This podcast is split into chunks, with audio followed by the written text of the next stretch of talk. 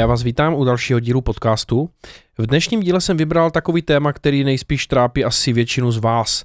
A to je, jak si vytvořit zvyk, který by pro vás byl nějakým způsobem odměnou nebo benefitem, ale nebaví vás to dělat. Klasicky si můžeme říct, že já běžně na konzultacích mám klienty, kteří chtějí něco udělat pro svůj marketing. A nebo se chtějí na někoho spolehnout, většinou to chtějí na někoho hodit, že jo, ale sami přece jsou tou nejlepší osobou, která by mohla točit videa, psát články, dělat rozhovory, eh, natáčet podcast, eh, dělat třeba nějaký setkání s lidma, nějaký event a tak dále a tak dále. To se o tom asi nemusíme přijít, že ten majitel je tou nejlepší osobou, která by měla předstoupit před ty lidi a za tu svoji firmu říct něco, co by je mohlo obohatit. No a v dnešním díle jsem vybral jednu takovou část z knížky Síla zvyku od Charlesa Duhiga a přečteme si, jakým způsobem se vlastně vytváří takový zlozvyk nebo zvyk, nebo jakým způsobem si vlastně můžeme třeba vytvořit návyk na to, abychom chodili třeba pravidelně cvičit. E, to by mě taky zajímalo, takže dnes, dnešní díl bude zajímavý i pro mě. Abychom vytvořili sílu bažení při vytvoření zvyků, podívejme se, jak vzniká zvyk pravidelně cvičit. V roce 2002 chtěli výzkumníci z New Mexico State University přijít na to, proč lidé pravidelně cvičí. Studovali 266 jedinců, z nichž většina cvičila alespoň třikrát týdně. Zjistili, že jich mnoho začalo běhat nebo posilovat z ničeho nic. Nebo protože měli najednou volný čas. Nebo protože se chtěli vypořádat s nenadálným pracovním stresem. Přesto důvodem, proč pokračovali, proč se jim to stalo zvykem, byl fakt, že vyhledávali určitou odměnu, po které bažili. V jedné skupině odpovědělo 92% lidí, že začali pravidelně cvičit, protože se pak cítili dobře. Začali očekávat a bažit po endorfinech a dalších neurochemikáliích, které na ně působily během cvičení. V jiné skupině odpovědělo 67% lidí, že cvičení jim dávalo pocit úspěchu. Začali bažit po pravidelném pocitu vítězství. Sledování svých výkonů a odměna sebe sama byla dostatečným důvodem učinit z fyzické aktivity zvyk. Tady bych se zastavil trochu nad tím článkem o tom měření. To je zajímavý point. Vemte si, že třeba Apple Watch, tam mají takový ty kruhy, že jo, máte každý den uzavřít tři kruhy.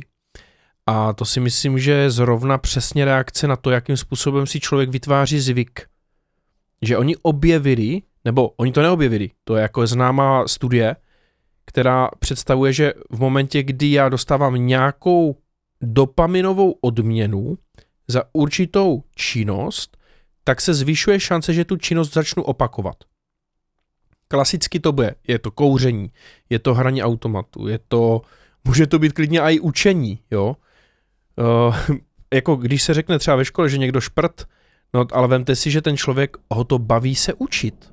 On to chce mít hotový a chce to mít hotový na jedničku. Protože když tu jedničku dostane, tak je to pro něho dopaminová odměna.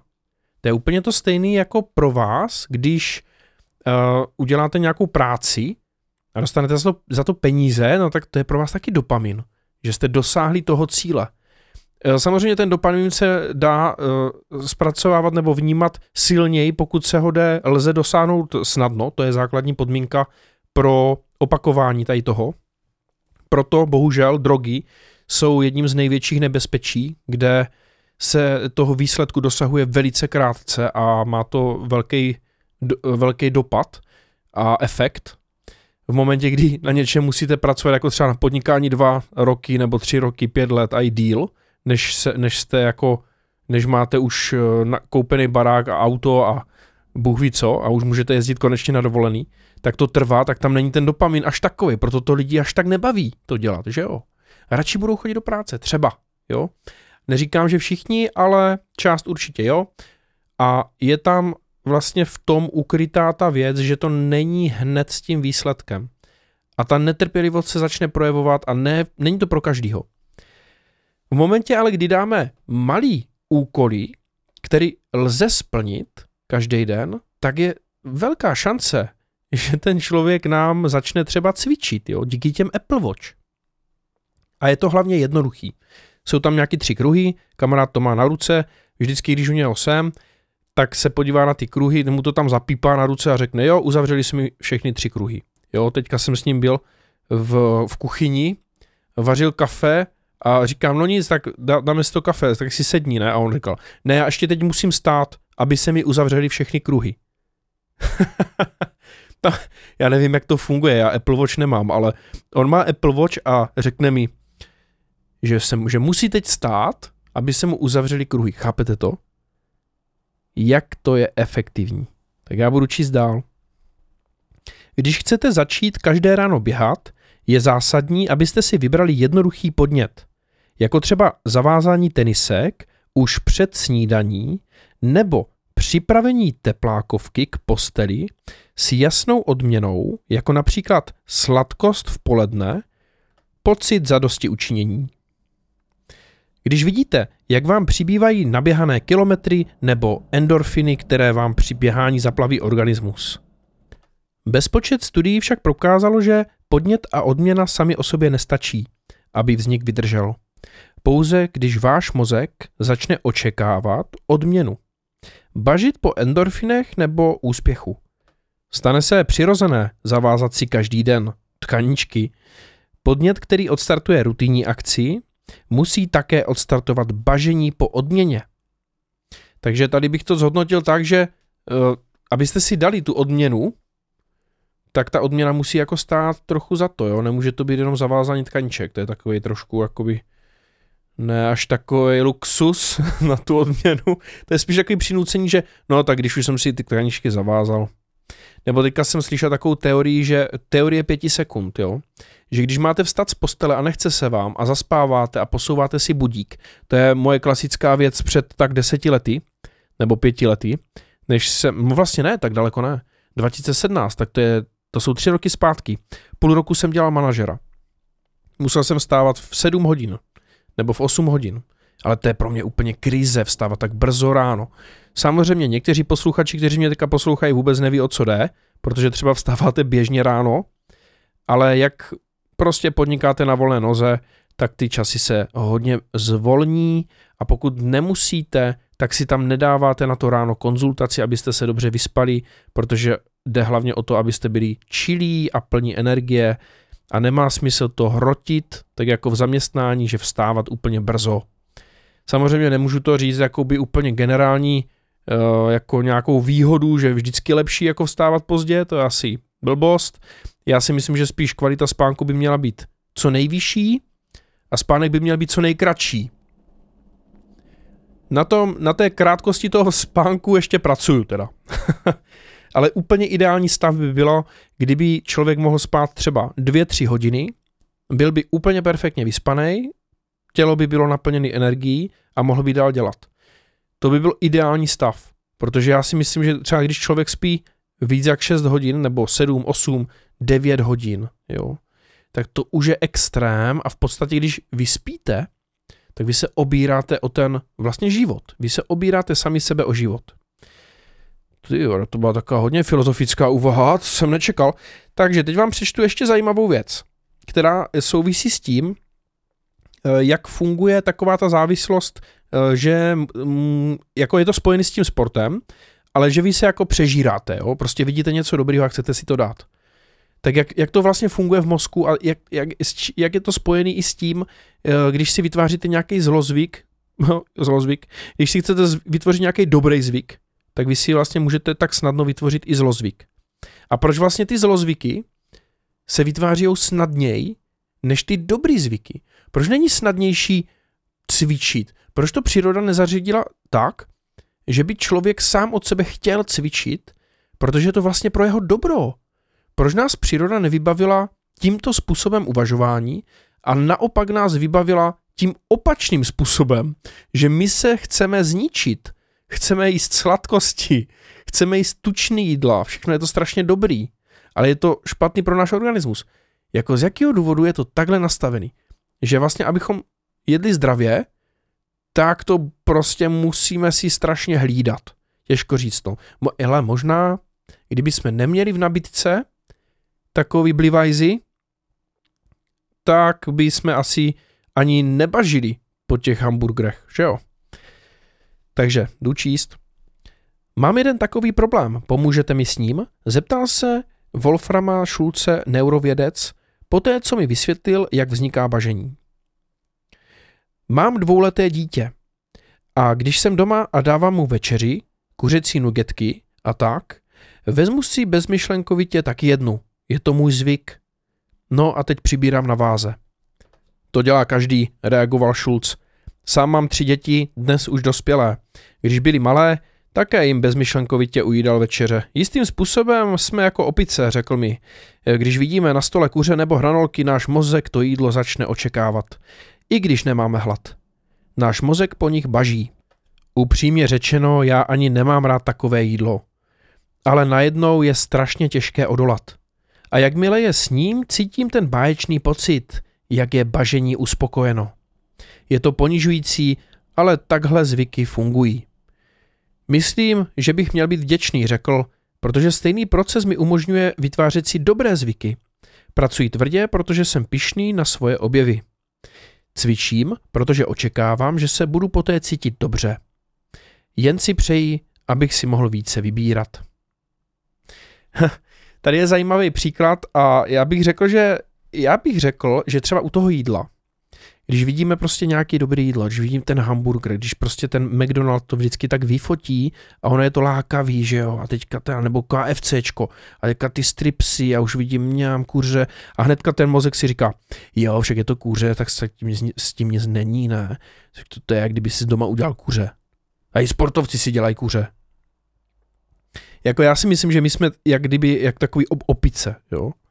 My jsme takový opice a když vidíme hranolky nebo prostě na stole kuře a ta to, tak vlastně ten mozek to začne očekávat, to jídlo.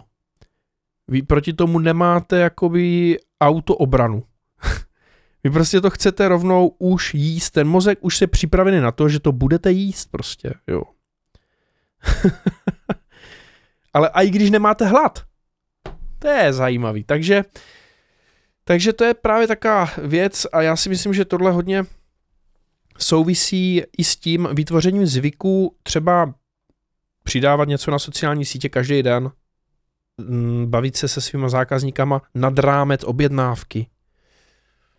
A vůbec jako nějakým takovým nadstandardním způsobem přistupovat ke svému podnikání, když už teda máte firmu, můžete mít i nějaké zakázky, ale eh, můžu vám říct nebo garantovat, že ke mně chodí na konzultaci majitele firm, jednatele, kteří mají třeba 15 let firmu.